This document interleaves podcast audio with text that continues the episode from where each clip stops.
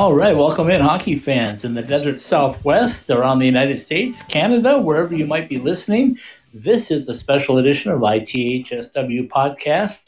It is the Pandemic Playoff Podcast, live from Scottsdale, Arizona, Scott Strandy, live from Long Island, New York, Paul Hornstein, and live from Las Vegas, Nevada, Stephen Marsh, as we uh, count down the final six minutes and 32 seconds for the Vegas Golden Knights. Gentlemen, how are you? Paul, you first.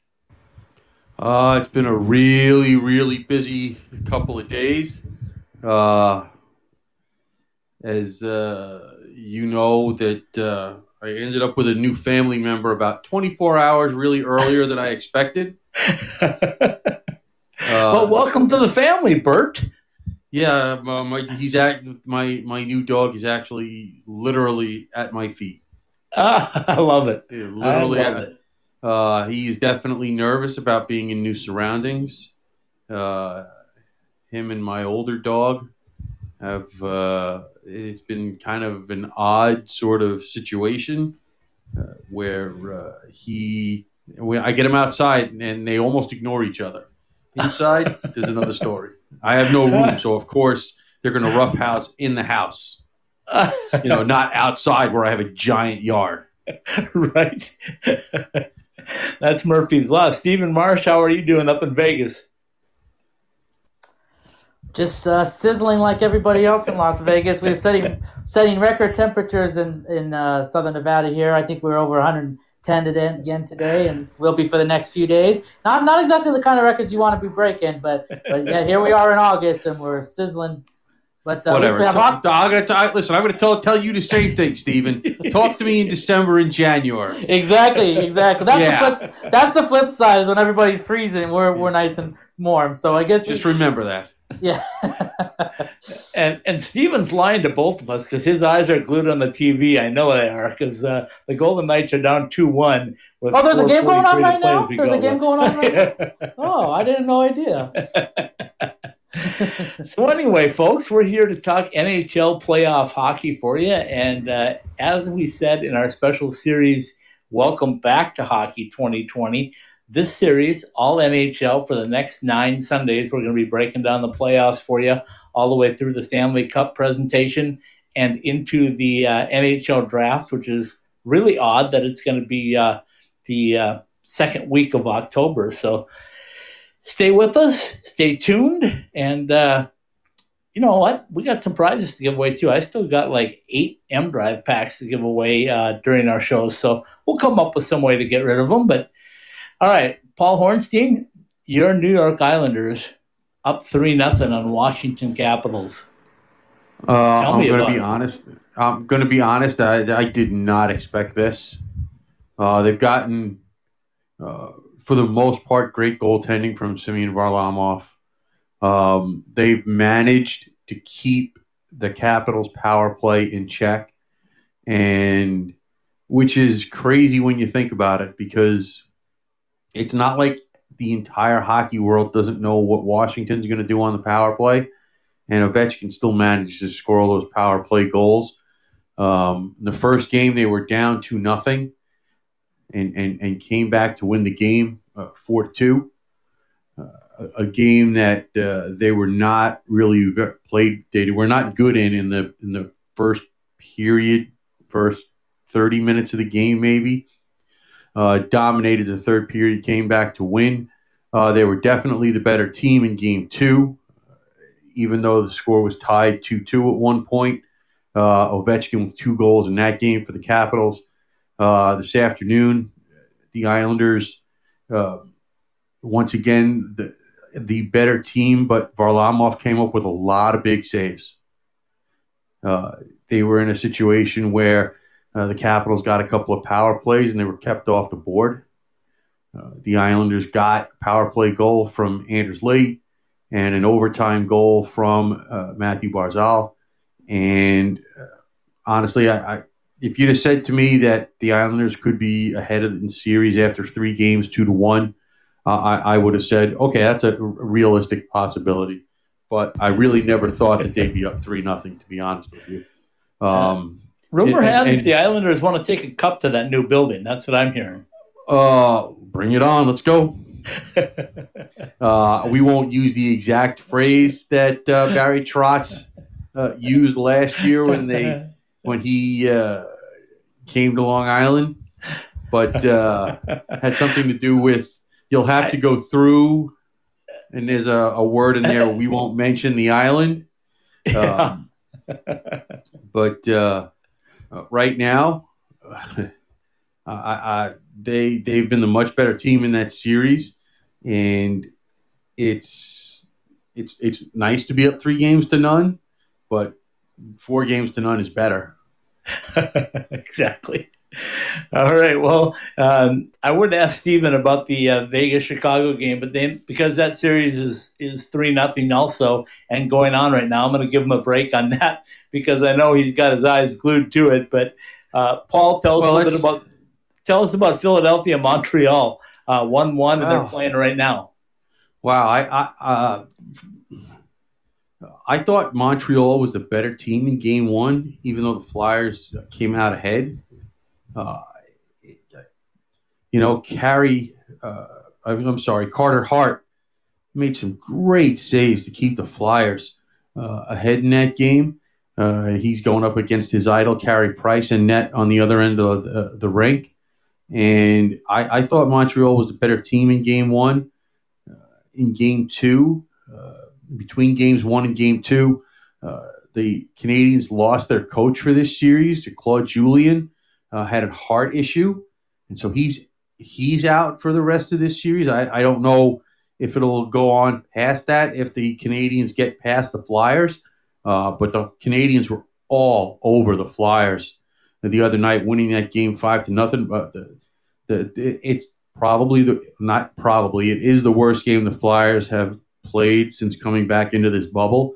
Uh, they were the hottest team in the NHL when the season got paused by the coronavirus, and they came back in the round robin. Um, they won them. I, the, the, you, you know, I still think it's a completely different intensity level, and I think the players have as much said that, uh, including the Boston Bruins. Uh, but um, you know, the Canadiens were all over the Flyers in Game Two, and it wasn't even close. I haven't really had a chance to watch much of the uh, first period tonight. I, I, think the score in that game was one-one, if I'm not mistaken, or one nothing Flyers. Uh, but um, I think they're only in the first period, or maybe now they're in the second period of that game. Okay, so um, let, let's finish up the East, uh, Paul, while okay. we're, we're on a roll, and then we'll get to the West here because we got uh, Seth Askelson joining us at 6.15 to give us a few minutes on the uh, the Arizona Coyotes, Coyotes, who are still alive. But uh, Boston, Carolina, 2 1 that um, series as well. Yeah, the Bruins are winning this year. And I, and, and I got to be honest with you. Um, I, I, I didn't, to me, this was a complete toss up, this series. And and I don't know why the Bruins being up two games to one surprises me. Well, now you got Tuukka Rask, and, and, and, and now you got Tuukka Rask that opted out, so they're you know that they they seem to rally behind uh, behind uh, the other goalie. Yeah, but Halak, uh, I I thought that was, and listen, nobody blames Tuukka Rask for for for going home, right? Uh, but you expect something like that to kind of throw a, a monkey in the wrench, and Bruins came out and took the third game of the series three to one, and and and we're the better team uh, in that game. Uh, they played that first game with two overtimes, and I was like, darn, I needed another couple more overtimes in that game. Uh, the Hurricanes uh, win game two, uh, another tight game. Uh, and I'm not saying the Bruins shouldn't win the series or couldn't win it. It just, when I look at the scores, I'm like, it just doesn't seem right for some reason. But they're up two games to one, and uh, the next game is tomorrow night, and you know either Carolina gets even or the Bruins put a chokehold on it. You know. Oh, what about what about that series between Tampa Bay and Columbus, Paul? Let's see, uh, the oh, final one in the East. Man. Isn't uh, that something else? That is that is a crazy, crazy series. Uh, Tampa Bay wins that five overtime game, and I'll say it again. those people out there in Twitter land or whatever you, whatever social media land that thinks that after one overtime we should go to a shootout. No, Play till it's over. absolutely not. Mike No. Milbury suggested that. I couldn't believe that. I was like, Yeah, is he well- crazy? And he Yes. also called the CN he is. Tower the Space Needle, and he called the CN Yeah, well, Tower the Space Needle. yeah, yeah. Well, he, yeah. The answer to your first question, Stephen, is he is crazy, and there is first of all, and wh- when I see shootouts, whether it's the World Cup in soccer or the Olympics, and no, you know, I sort of get the early, you know, the non-elimination game, so to speak, but. When, when, when you're no no no no no if I don't care if, if the world if a, if a World Cup soccer match goes 180 minutes or 210 minutes, you play until somebody scores. Speaking of It's, somebody it's not scoring, home run derby. Speaking of somebody scoring, 10.8 seconds left. Alex DeBrincat just uh, got an empty netter to give the Chicago Blackhawks a 3 1 lead. So it appears that the Vegas Golden Knights will lose their first game since uh, coming to the bubble. And uh, perhaps Stephen will be right, and they win it in five games, which would be uh, game five on Tuesday. Okay, so we got And- the and- Eastern Conference pretty well covered. oh, oh, one, one, got more more. thing, Scott. One more, one more. All right. All right. Uh, yes, the Lightning are up two games to one, but you cannot give the Columbus Blue Jackets enough credit for coming back in game two Oh, and yeah. winning that game after losing in five overtimes. I mean, I honestly didn't think they'd have anything left. And they come out and win the game, and they kind of should have won game three. They, Yeah. they, Yeah, they- I'd agree. you know, I think they were the better team that day. Um, but the Lightning have much more firepower, and, and they managed to win the game. Uh, game four is tomorrow night or tomorrow afternoon, actually. Uh, breakfast time for you guys. Um, and once again, uh, a huge game. Uh, the Blue Jackets have answered the bell every time. And do they win tomorrow? I don't know, but I expect them to answer the bell. Yeah, I would too. After what I've seen, uh, they're uh, well, a John Tortorella coach team is always going to answer the bell. I don't think there's any doubt about that. Um, we're going to jump over to the uh, the Western Conference side of things, uh, but before we do that, let's take a, a couple minute break here, and then uh, hopefully we'll have Seth on with us, and we can get a breakdown of the Arizona Coyotes and. Let Steven take a minute to uh, catch his breath with Vegas and Chicago, and then we'll talk Calgary, Dallas, and Vancouver, St. Louis. We'll be right back on Pandemic Playoff Podcast on ithsw.com.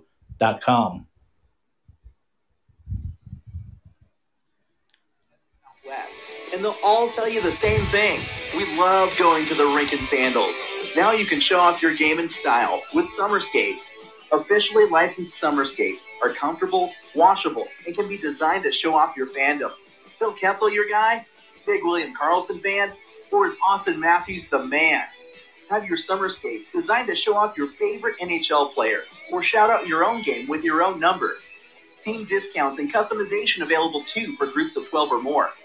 Thirsty after getting off the ice? Our new koozies are perfect for keeping that cold one cold in the desert heat. Comfortable and durable, show up to the rink in style. An authorized retailer of summer skates, you can purchase yours through our website at icetimehockeysw.com.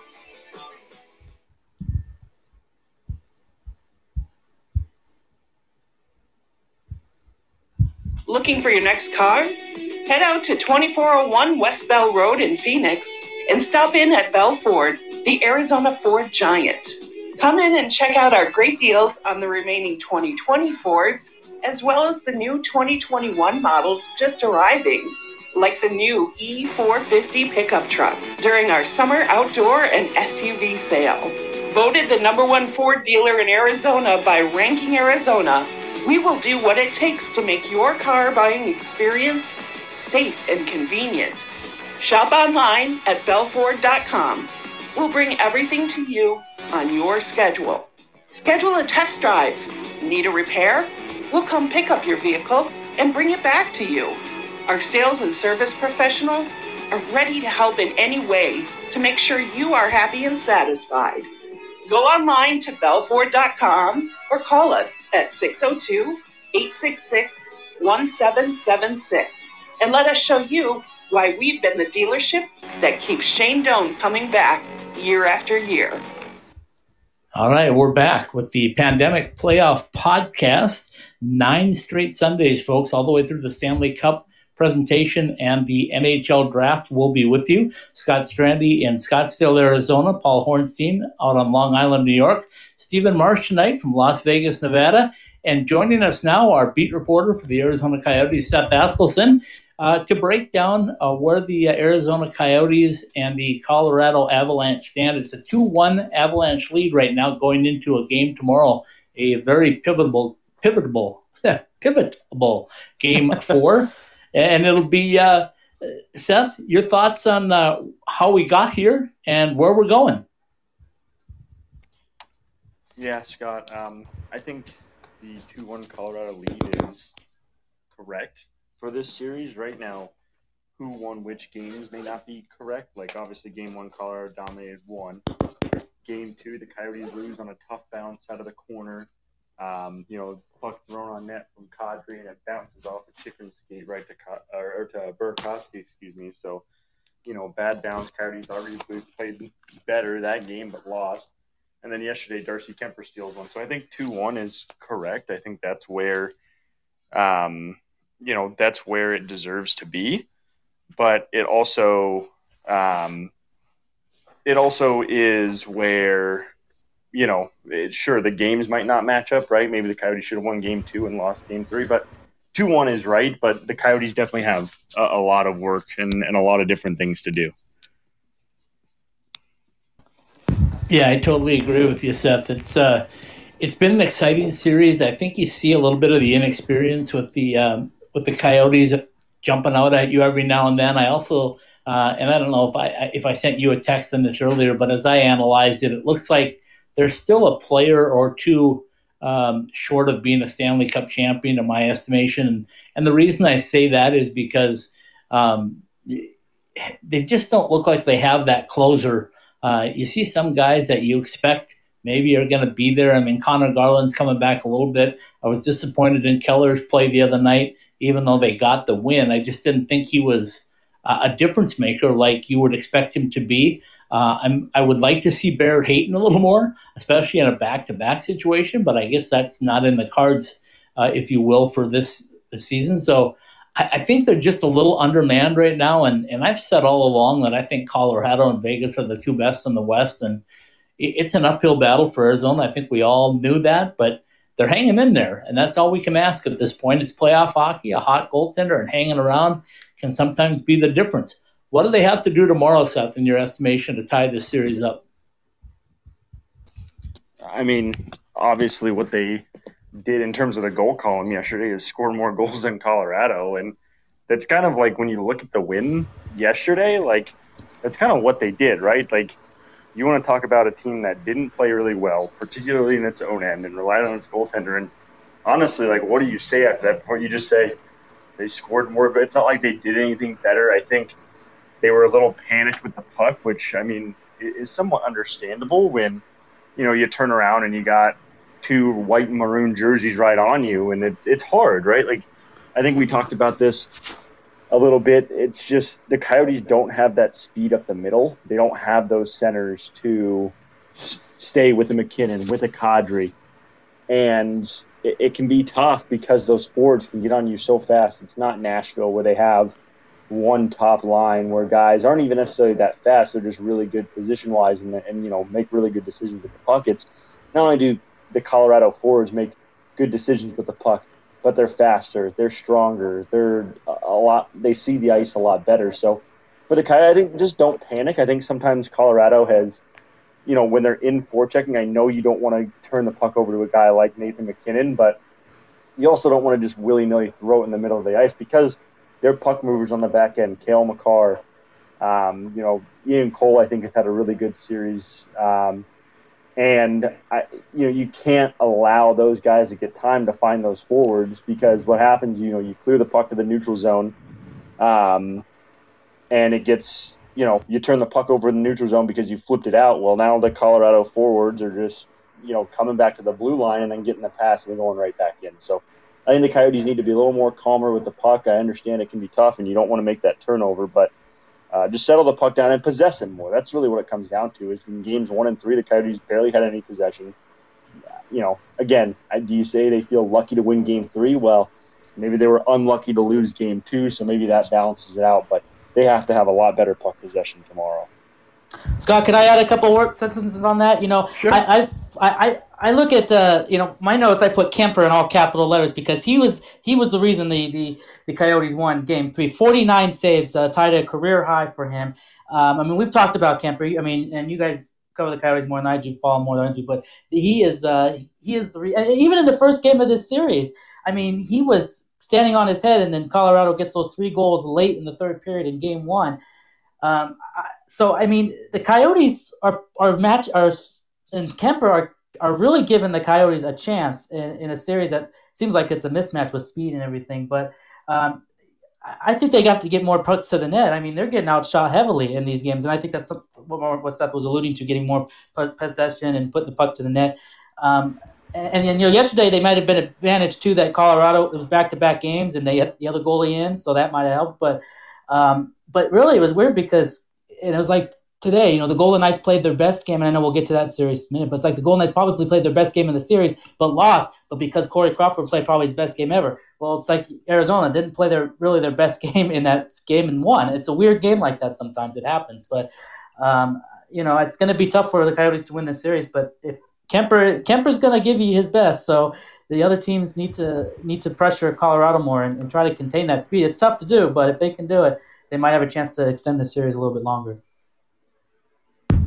Seth, how, how long do you think uh, Darcy can keep this play up?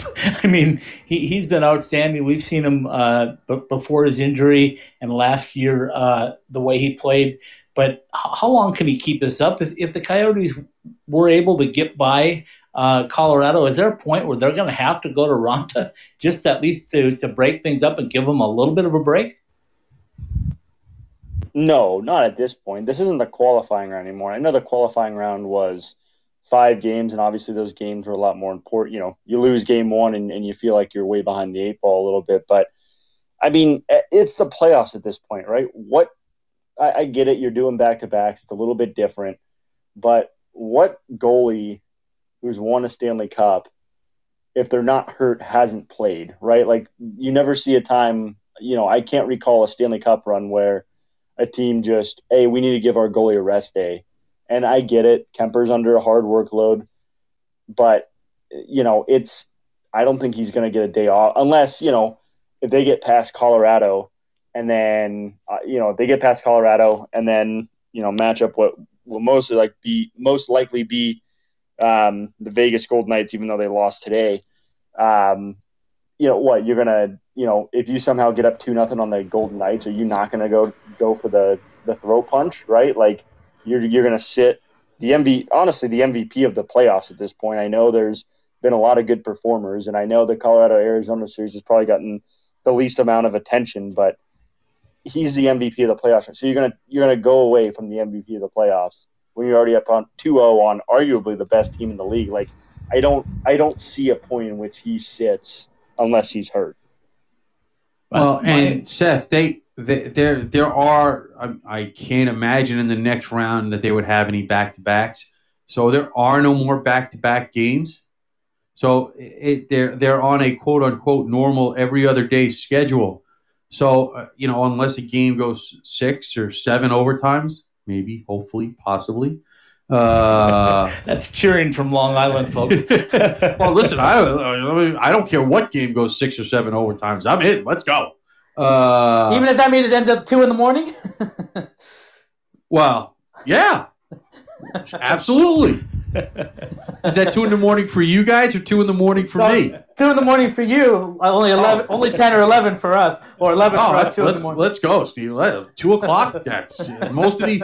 Well, most of these days have been ending about two o'clock anyway, with with with quadruple headers in some cases five and six games depending on how the schedule breaks down. Bring it on. Let's go. Uh, the the school year here doesn't start for me until September 10th. Let's go. Hey, what are you guys? Well, let's let's let's break records. Let's go. Let's do more of this. Yes. So, um, and Seth, just just to, to kind of, it, it's been a weird series though, right? Because I mean, it looked like game one, the Coyotes said, "Well, we'll just let Kuemper stop stop everything, and maybe we'll get a lucky break to score." And it almost worked out that way, but that's what it looked like. And as you said, the Coyotes were definitely the better game, the better team in game two, but somehow didn't manage to come up with a win. And you know, and you know, today or yesterday, uh, sorry, uh, Kuemper makes another 50 saves and, and, and they score four times. It's it is really it's probably been the most oddball series of the of the eight. Yeah, I would agree on that. I don't know. I think that Vancouver St. Louis series is a little weird just in the standpoint of St. Louis maybe looks like the most uninspired defending Stanley Cup champion I've ever seen, and I get it; it's a little bit different. Um, but man, I I don't know if it's just Vancouver. You know, for a lot, you know, a guy like Bo Horvat, you know, one of the first times he's in the playoffs, and you know, this team feels rejuvenized. You know, youthful team. JT Miller, I think, has some things. Not that you know he got traded because he was a bad player underperforming, but just kind of showing like, hey, I'm worth the first round pick the Canucks felt I was worth. And um, you know, Jacob Markstrom on a contract year. Like you have a team that has a lot of youth and, and a lot to prove.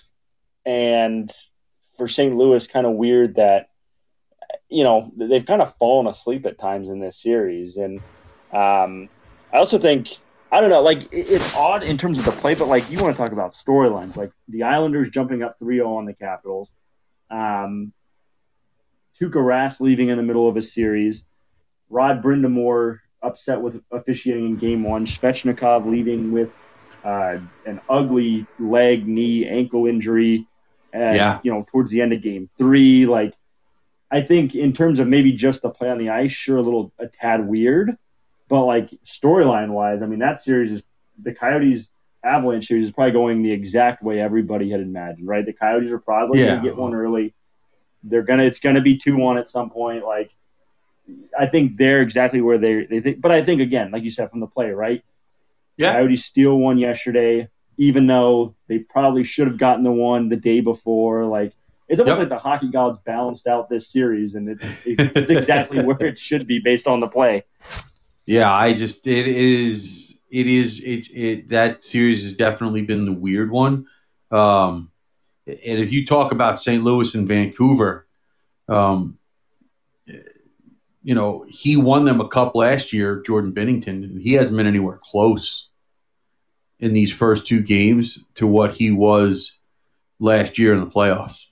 Uh, he he's let in a couple of goals, and I'm saying like, oh my lord, that's that's not good. that's No, that's tough in the playoffs. You let in a couple of goals Yeah. right now. Okay, so so Seth, before we let you go, give us a little uh, a little breakdown on what you're hearing from the fan side of things uh, here in Arizona. What, have you heard anything about how the fans are enjoying these uh, these playoffs? I, I know Howl Yeah has taken off, and I know a lot of people are excited uh, that they are in fact back in the playoffs and, and making moves. So uh, just give us a little perspective if you have any on that.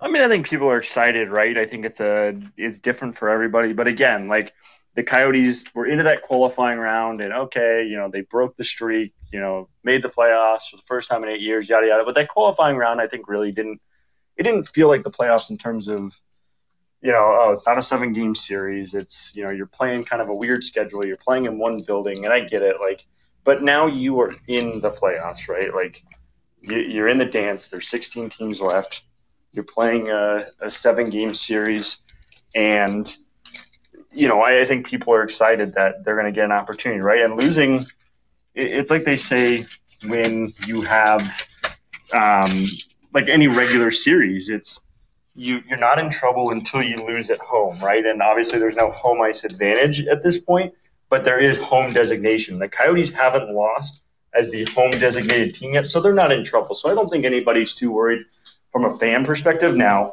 you know, if they lose, they lose to, or yeah, tomorrow. I had a lot of questions, right? A team that hasn't possessed the puck really well at all this series has really been goaltender reliant.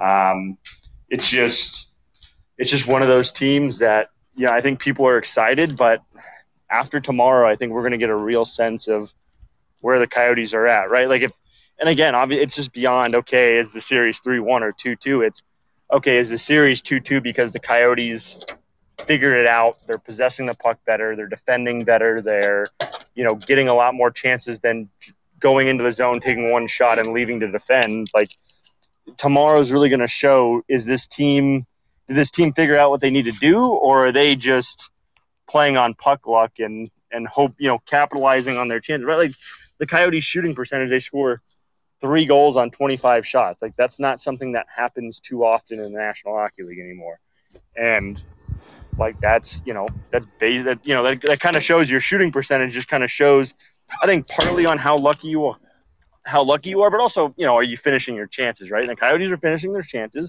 and the Avalanche are not. And that was the stories. That was the story of the Nashville series. But the thing for the Coyotes is, how much longer can you play with? You know, how many more games are you going to play that Colorado doesn't finish their chances? I don't think it's going to be very many more. Right. You know, if they get away with it, tom- if they get away with it tomorrow, I it might be the last time they get away with it for the rest of the series. So. Um, I think the fans are excited, but I think a lot of fans kind of see, okay, you know, you got one, maybe one that you got the one that you thought you were going to win the day before, but you stole the next one.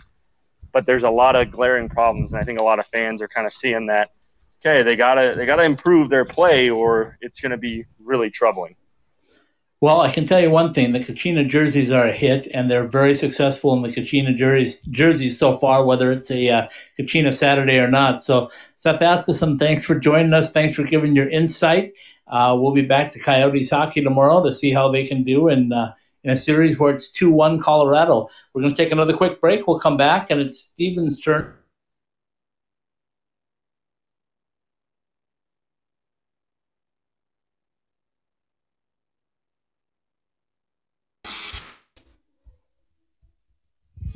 At the heart of any good cocktail is the quality of the spirit used. And if you want to make the best margaritas, or if you just want a straight shot of the best tasting tequila, then Roger Clyne's Cancion Tequila is the brand for you. Award winning Roger Clyne's Cancion Tequila has the taste you want to make perfectly blended cocktails, whether you're celebrating an overtime game winner with friends or relaxing by the pool after a long workday. Find your bottle, be it in Arizona or elsewhere in the U.S. Visit us at MexicanMoonshine.com. Roger Clyne's Cancion Tequila, award winning taste since 2011. I can't wait to get to Las Vegas and check out the fortress. Going to see the Golden Knights? No, stopping at Jessie Rae's barbecue for lunch. Oh, that fortress.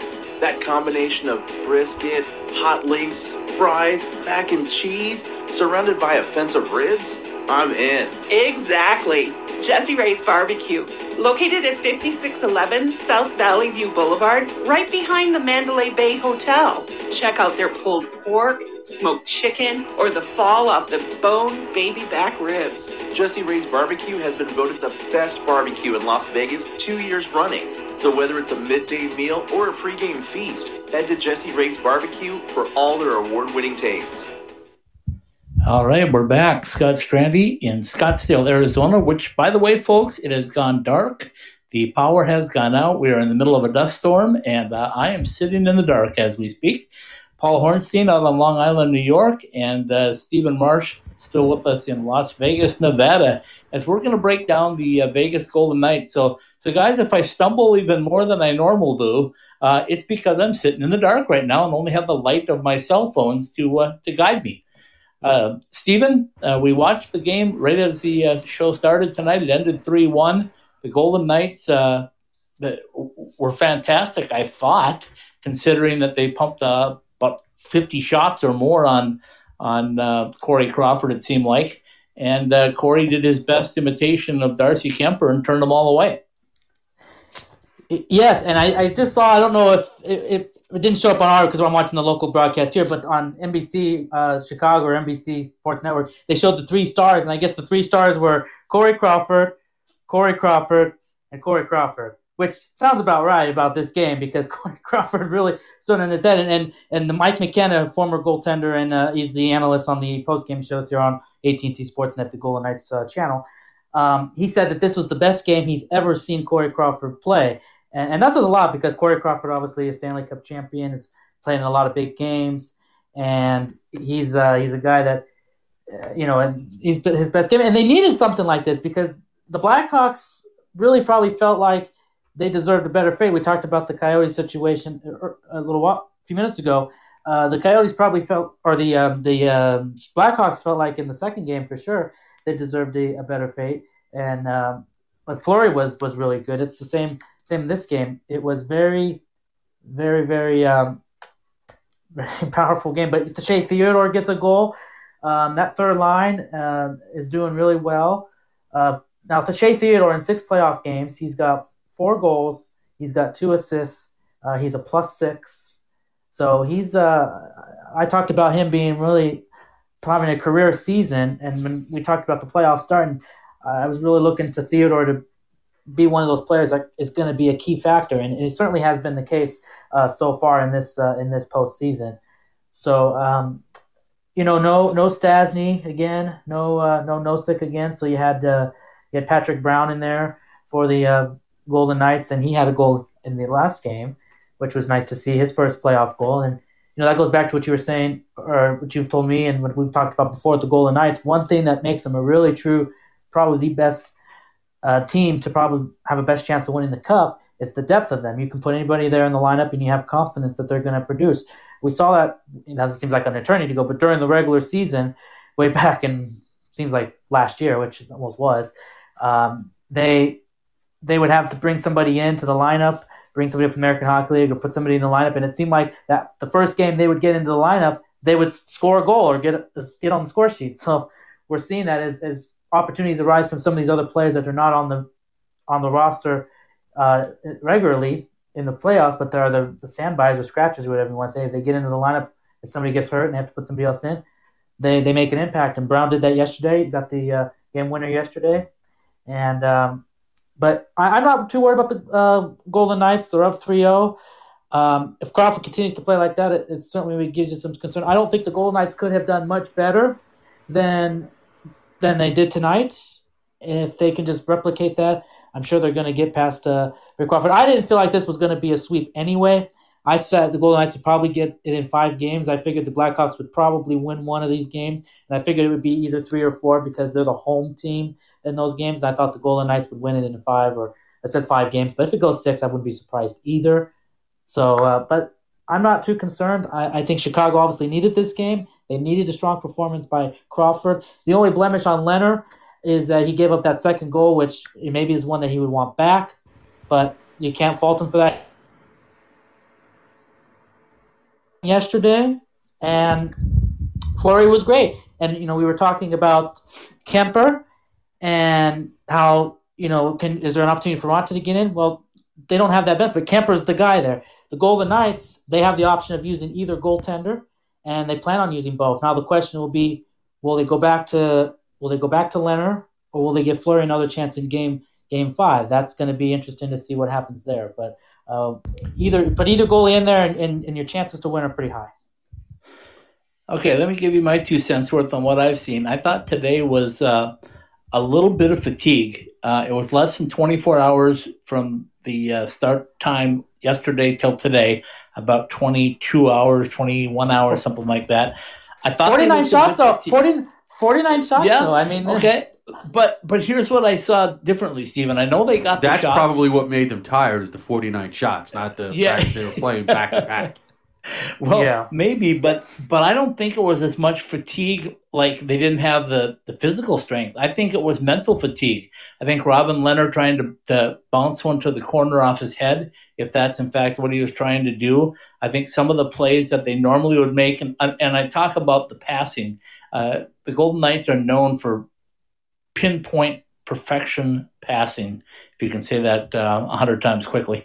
Um, and, and, tonight they just weren't clicking like normal. And the, the third thing that I noticed, and, and, probably the one that stood out the most, was they've gotten um, some sort of scouting report that the way to beat Corey Crawford is his glove. Well, you can go to the glove side so many times, and he's figuring it out that that's where they're going. So he's starting to cheat and get the glove over there before the shot comes. And plus, now you don't have as much room to shoot at. I think they need to start moving the puck and maybe trying to go low at least a few times so that he gets out of rhythm. And that, that happened late yesterday, and it happened all game today where they just would not quit shooting to the glove side. Scouting reports are great, but if the goaltender figures it out, and knows what you're trying to do, he's one step ahead of you. That's my estimation. Paul, what do you think? Uh, well, first of all, let's also not forget that you're going to lose eventually. You're you're not you're not really. Winning. Do we have to? Do you have to go break me down like that? I'm sitting here in the dark in 117 yeah, well, degrees and a dust storm, and now you tell me that we have to lose a game too. What, what was this we? you what is who is this we stuff? I, cover that team on a daily basis, my friend. So uh, well, I'm a we. yeah, I'm a fan uh, too. Have you not seen my hashtags? Arizona Coyotes fans, Vegas Golden Knights fans. I am a fan also. Uh, anyway, I, I think lo- uh, I think losing a game isn't the worst thing in the world too. I think that's what you're trying to say, uh, Paul. I think maybe it, it wakes you up. Saying, hey, this is this is this is not going to be as easy as we think it's going to be. We're, we're going to have some trials. We're going to go through and you're not going to win every. You, weren't, you two are ganging up on me. You two are ganging yeah, well, up on me. that's okay. You aren't going to go in there and win 19 straight games. It's yeah. not going to happen. I mean, that's and honestly, I'm not sure. You know, you sweep a series at this point, and you're going to go at least a week before you play again. Okay, I, I think that's a way when you can't leave a building or you can't leave an area, you're going to lose focus you know, Stephen is, is probably right. You know that uh, a loss here and there helps keep you focused because you get a little bit of that anger back and a little bit of that. Uh, you know, maybe we, we maybe we just can't throw the gloves and the sticks out on the ice and win just because we're in the jersey. So uh, it, it helps the coaches get their attention. Yeah, I totally agree with you on that. Of course, I. Oh, no, oh, wait, oh, wait, a second. Well, I just you just complained that I threw you under the bus, and now you're agreeing with me. Stephen, way, uh, I like right, Stephen. Uh, by the way, I like Seth's I, I uh, comment here on the chat. He says, "You tell him, Paul." I, yes, I. I oh, so, uh, Jeez, if Bondurant was here now, I'd have more going at me because he's a he's a Colorado guy. So come on. Well, I'm just okay. I'm just waiting. So, I'm just waiting so, for the nightly Minnesota connection that you always seem to throw in there. Oh, any any Minnesota connections I, we're getting to tonight? Yeah. Well, Paul, is there a captain from the Islanders from Edina by the chance? Yeah. oh, okay, just checking. I saw him well, make a great play today. Call for a pass and a great deflection. All right, well, I got my Minnesota. pass? How about the yeah, pass? But, pass is good, but okay. well, I just want to make sure you know. But if the, but if the captain doesn't credit. call for it, you know, you never know. You never. By the way, I think the, I think the by the way, I think the Minnesota Wild are, are sitting at home right now too. I think so. uh, did they leave the bubble yet, Stephen? I don't know. yeah. They, okay. Let's uh, let's move on to Golden Knights. What they have to do to get it back on track, if that's what we call it. They dominated back today. on track. Uh, so how, do they get another W, uh, Stephen? Give us uh, give us what they have to do on Wednesday. Uh, sorry, Tuesday to get the uh, the clinching uh, victory. I really don't think they have to do a whole lot different. I think if they just they just stick to their their game plan, I think now they're going to have. I'm sure tomorrow will be a day off. Uh, I'm sure they'll the, uh, the, the so-called fund committee will come up with something for them to do during the off day, and uh, they can re- reju- rejuvenate their batteries or recharge their batteries. I guess is what I was looking for, and and I think if they can just uh, play the same, um, same way, they, they obviously beat Crawford, and, and certainly your suggestion there, maybe go lower a little bit more, and you know they'll look at the tape and say, you know, how can we we beat them? But um, they've already beaten them three times. They know that they can. Um, you know, I mean, there's not much they can really do different. I think I think they're going to be ready, and uh, I think now that they've had a taste of what a loss is like, um, then you know I think they they realize that they can do well. Uh, Lehner said it tonight uh, in the post-game press conference, just reading the comments from social media. He said that uh, this was the best game that they have played. So saying that and that you lose, then that's a good sign because you know they weren't playing maybe their best times and they still won. You know you're playing your best and you lose. I think if you continue to play that way, you're going to win. So there's not. I'm not too concerned with them. I think they just stick to stick to the game plan. They know what they need to do, and I think they can get it done on Tuesday. Okay, so let's jump to uh, the series that's 2 2 with uh, Calgary and Dallas. And Steven's been sending me text messages all four games telling me, oh man, I shouldn't have picked Dallas. They're done. They can't get it done. Dallas is losing it. I don't know what we're going to do. Dallas is no good. Now they're tied 2 2. They had to win this one in overtime, which uh, made it a little closer than I'm sure they expected. But uh, Paul, they lost. Uh, Calgary lost Matthew Tkachuk how big no Ben Bishop. that? No Ben Bishop either for Dallas today. He was unfit to play, so they went with Khudobin. Uh, listen, yeah, good, good, point. Matthew, Matthew Tkachuk is their dude. I mean, he is the he is the main man on that team. Uh, he's the engine that makes them go. As we break out the cliches, uh, he's the emotional leader. Uh, he's the physical leader in terms of the way he plays on the ice. Uh, and you know, you probably they can probably win a game or two without him, but I you're not. I can't see them going very far, even if they manage to get past Dallas if he's out long term. Yeah, good point. Um, and it's been this is another series that's been weird. Oh it, man, yeah, it has. It, you know, Dallas. You know what I games five to four.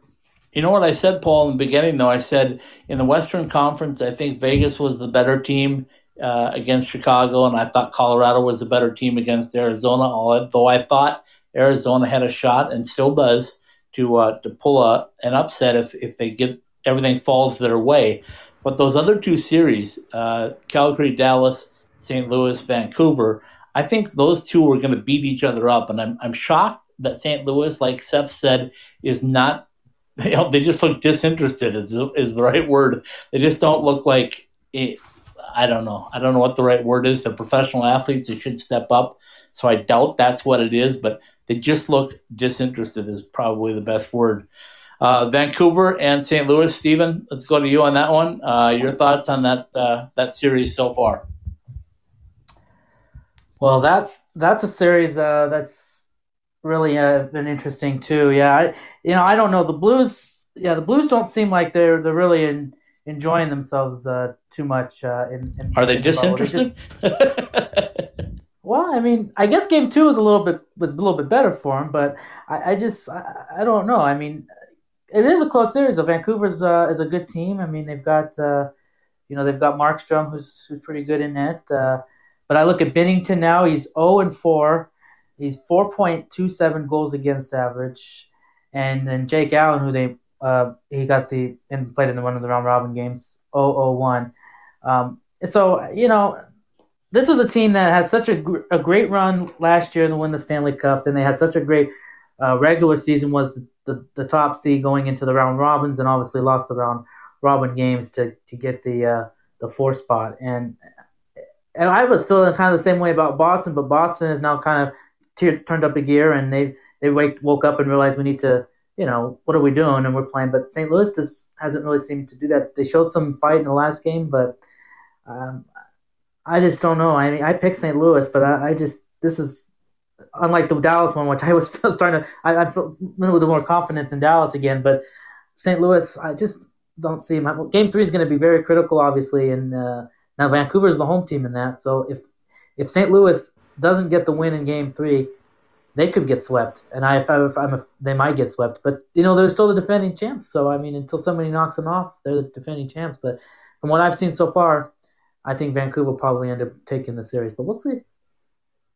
You know what, Scott? You know what, Steven? Uh, the game of hockey has changed over the years, and you know where it's become much more of a speed game, and, and I'm not saying anything new, but as you watch this series, Vancouver is clearly, clearly the faster team, and they're leaving St. Louis uh, a lot of times in the dust. with their play, and and St. Louis hasn't figured it out yet, even with home ice changes because I don't want to say advantage in the first two games. Uh, they, you know, Vancouver has has shown that they are clearly the faster team, and St. Louis, uh, they're much more of a physical grinding team, and they haven't been able to keep up with Vancouver yet. They just haven't. Okay, so I want to ask you both this. Uh, we got about what nine minutes left or so, but uh, are we going to see bubble fatigue at some point in time? Uh, in your estimations, uh, you know they're they're in Edmonton, they're in Toronto. The more they win, the longer they stay. Is there going to be a point at some point where we start seeing bubble fatigue and the the mental part of it uh, just starts to to disappear for some teams? Paul, let's start with you. Uh, see, I, I kind of think the opposite because the longer you hang around, that means the closer you are to the Stanley Cup. And I, I think if you were going to see teams lose focus, it'll be in this round or the next round. You get to the conference finals and you get to the obviously to the finals. I think whatever quote unquote bubble fatigue might exist will be gone. You know, the qualifying round is a little early. Uh, this round, I could see teams fighting through it. Maybe the next round, sort of. Maybe for a game or two in that in that second round. But you get to the conference final and you're four wins away from having a shot to play for the Stanley Cup. I would be stunned if you saw quote unquote bubble fatigue. You might, like I said, you might see it now, and you might see it some in the next round but you won't see it in those last two rounds. Yeah, good good point, Paul. Uh, Stephen, your thoughts on uh, bubble fatigue? Are we going to see it, or is it uh, is it just strictly a matter of you know what professional athletes we got to get through it? Well, I will add uh, two points that may be worth considering. Uh, when we get to the c- conference finals, I believe families are going to be allowed in the bubble. I believe they're working on that, so they might have a re- sense new of energy if they can have some of their family members join them. Also, the East teams will move to Edmonton, so they'll actually change a venue because um, after the, the conference finals for both the Eastern and the Western teams, as well as the Stanley Cup final, are all going to be in Edmonton. So you'll have the, the Eastern teams that the two Eastern teams that are still uh, surviving, they'll actually travel from Toronto to Edmonton. So they'll for them it'll be a change of venue, a change of setup for them um, in that in that secure zone there. For the West teams, of course, it's Edmonton the whole way. So um, so I'm not sure if that gives an advantage to maybe the Eastern teams getting to be able to change a change of venue and change of it's still going to be the bubble environment, but going from say Toronto to now going to Edmonton to play. Um, so I don't know if that gives an advantage to the East teams or not, or if it gives advantage to the West teams because they'll already be in Edmonton, they'll be familiar with the building and playing on that surface. And the other thing too is if families are they going to be able to start allowing some of the family members to join them, so there'll be less teams involved now, so there'll only be four teams, so there'll be more space inside the, the zone for family members to to stay with them and maybe go to the games and stuff, and and uh, so that might give the players a resense of new energy of saying, hey we can make it this long, then maybe we'll get to have some some some family members, uh, some spouses, some family members come and join us uh, to watch us play. So that might. That's an excellent point, well. Stephen. Yeah. That's an excellent, excellent point. I was going to say that same thing. You guys both great, but uh, brought great points to that discussion. Uh, I want to quickly uh, jump into the the home ice advantage thing. We know there's no home ice advantage for fans, but uh, particularly in the Arizona thing, what I saw is is two things. Uh, they're wearing that that Kachina jersey, which psychologically may be an advantage for the Coyotes. They haven't lost in it, so obviously it means something to them. And second of all, being able to line match. Have you guys noticed that uh, as as the play's gone on now that the line matching by being the home team has been beneficial? Paul. Well, I think that's always beneficial, and for certain teams, there is no question uh, that that works better. I mean, eh, in the Islanders' case, for example, when Alexander Ovechkin is on the ice, they want their top D pair uh, of Ryan Pulock and Adam Pelech on the ice as long as uh, Alex Ovechkin is on the ice. Same thing with Columbus. Whoever they designate uh, as the guys to stop. They want Seth Jones and and and out on the ice as much as possible against their top players. So it definitely makes a difference. Uh, you know, it it it's much less. Uh, you see a lot fewer changes. If, if if that makes any sense when you're the quote unquote home team because you're not pulling guys off when you get severe mismatches to try and get your guys on there uh, to, to, to balance that out a little bit. Uh, so, you know, it, it definitely makes a difference there. You know, does it always play out on the ice that way? No. I mean, you you see uh, enough games in the Stanley Cup playoffs, even during a quote unquote normal year where the road team wins. So, and that's playing at a team's home ice. So, Steven, your thoughts? We know the Golden Knights like to start their fourth line and have every game, I believe, so far. But uh, is that an advantage because the the, meat- Golden Knights lost tonight when they were the visiting team? The, yeah, the, what? The, the, The meat the meat grinders line. The meat grinders line is what they call it. Yeah, the fourth line. Right? Uh, no, I, I, yeah, you know, I don't know because, and Paul did mention this too. I, you know, in a regular, in a regular, uh, in a regular playoff year, a lot of the road teams win, can go on the road and win. I, I, so I mean, I guess home ice advantage. I mean, you work for it during the season, and obviously you like to to have that. You obviously be able to play uh, in your own building. Of course, this year it's a little bit different circumstance, but normally you would you would play for that. But you know, you still got to play the game. You still got to play your best, and and a lot of teams I think thrive on the road because there's not the pressure of being at home in front of your your crowd. You're kind of the underdog and things like that.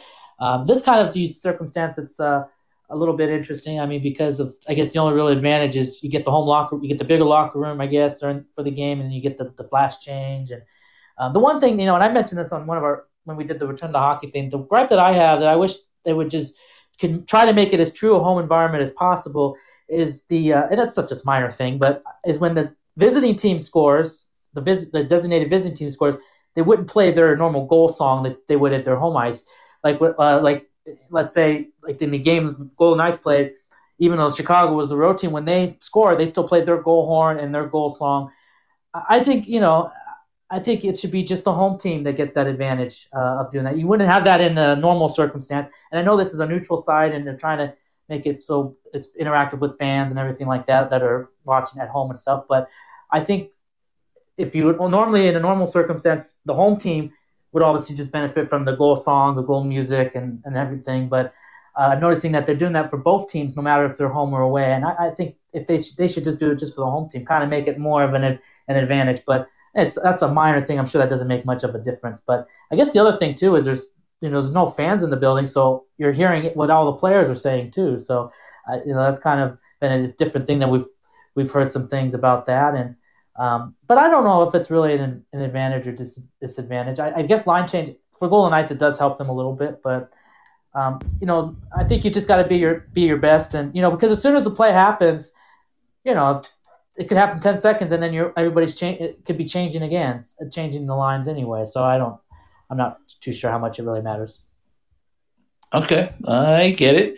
Okay, so uh, tomorrow we got the Arizona Coyotes going in a uh, game four against the uh, the Avalanche. Uh, Tuesday we'll have the game five for the uh, Golden Knights and uh, Chicago Blackhawks. And and that time just was announced. That time was just announced. It's going to be at 7:30 Pacific time for that uh, game five for the Golden Knights and the Blackhawks. It was just announced for that. oh, that'll be So a, 10:30 That'll be a late Paul's night time. Yep, 10:30 Nice. for, for Paul out there on Long Island and Um, 7:30 because I know you get I know you get your times confused, Scott. 7:30. He does, so, Stephen. He really does. He really does. So just as soon, so just as soon as you two finish your cl- uh, your college hockey show, you'll be able to turn that on and watch that game five on Tuesday. you would love that. Yeah, we we did that last week. It was fantastic. Yeah. Yeah. Okay, um, I'm gonna let Paul take it away on the read, and then uh, we'll say goodnight to you until next Sunday night. Of course, we have uh, Monday, Tuesday, Wednesday, our regular podcast as usual, um, with some great guests coming on. By the way, so uh, tune into that. Paul, take it away, and we'll say goodnight with uh, De Niro from Roger Clyne and the Peacemakers. The Pandemic Playoff Podcasts on the Ice Time Hockey SW.com network Brought to you by Bell Ford, presenting partner of the Sunday special. It's still summertime and hockey is back. Come to 2401 West Bell Road in Phoenix and check out the remaining time of the summer truck and SUV sale. Get the bar stocked for your playoff run with Roger Clyne's Cancion Tequila. Go to MexicanMoonshine.com and find your bottle. Buy Summer Skates. Show your playoff passion and style with koozies and shower shoes, personalized or with your favorite player's name and number. Go to summerskates.com. Buy Jessie Rae's Barbecue in Las Vegas. Call them at 702 541 5546. Championship Taste. For a championship run, go to jesseraysbarbecue.com. And by M Drive, the presenting partner of What Drives You. Trying to watch all the games? It's M Drive for energy, stamina, and recovery. The Playoff Pandemic Podcast and all of the Ice Time Hockey SW podcasts are live on the Podbean app and are available for download on iTunes, Google Play, Podbean, Spotify, Stitcher, and the iHeartRadio app. The Playoff Pandemic Podcast and all of our weekly podcasts are part of the IcetimeHockeySW.com network. Very well done, my friend. As we uh, get ready to say goodnight, I will tell you that I have power. I just got power back, so the sweat that's running down my eyebrows and into my cheeks and eyes and everywhere else will end soon. A little dust storm going on here in Phoenix, folks, but uh, we'll get through it. We'll tough it out, and we will see you next week on Pandemic Podcast number two in the Pandemic Playoff Podcast Number two, tomorrow night it's uh, Professional Hockey Southwest Weekly. Tuesday it's College Hockey Southwest Weekly, and Wednesday Club Hockey Southwest Weekly. So for our uh, beat reporter Seth Askelson, for Stephen Marsh up in Las Vegas, Paul Hornstein out in Long Island, it's Scott Strandy saying good night, and we'll see you next week.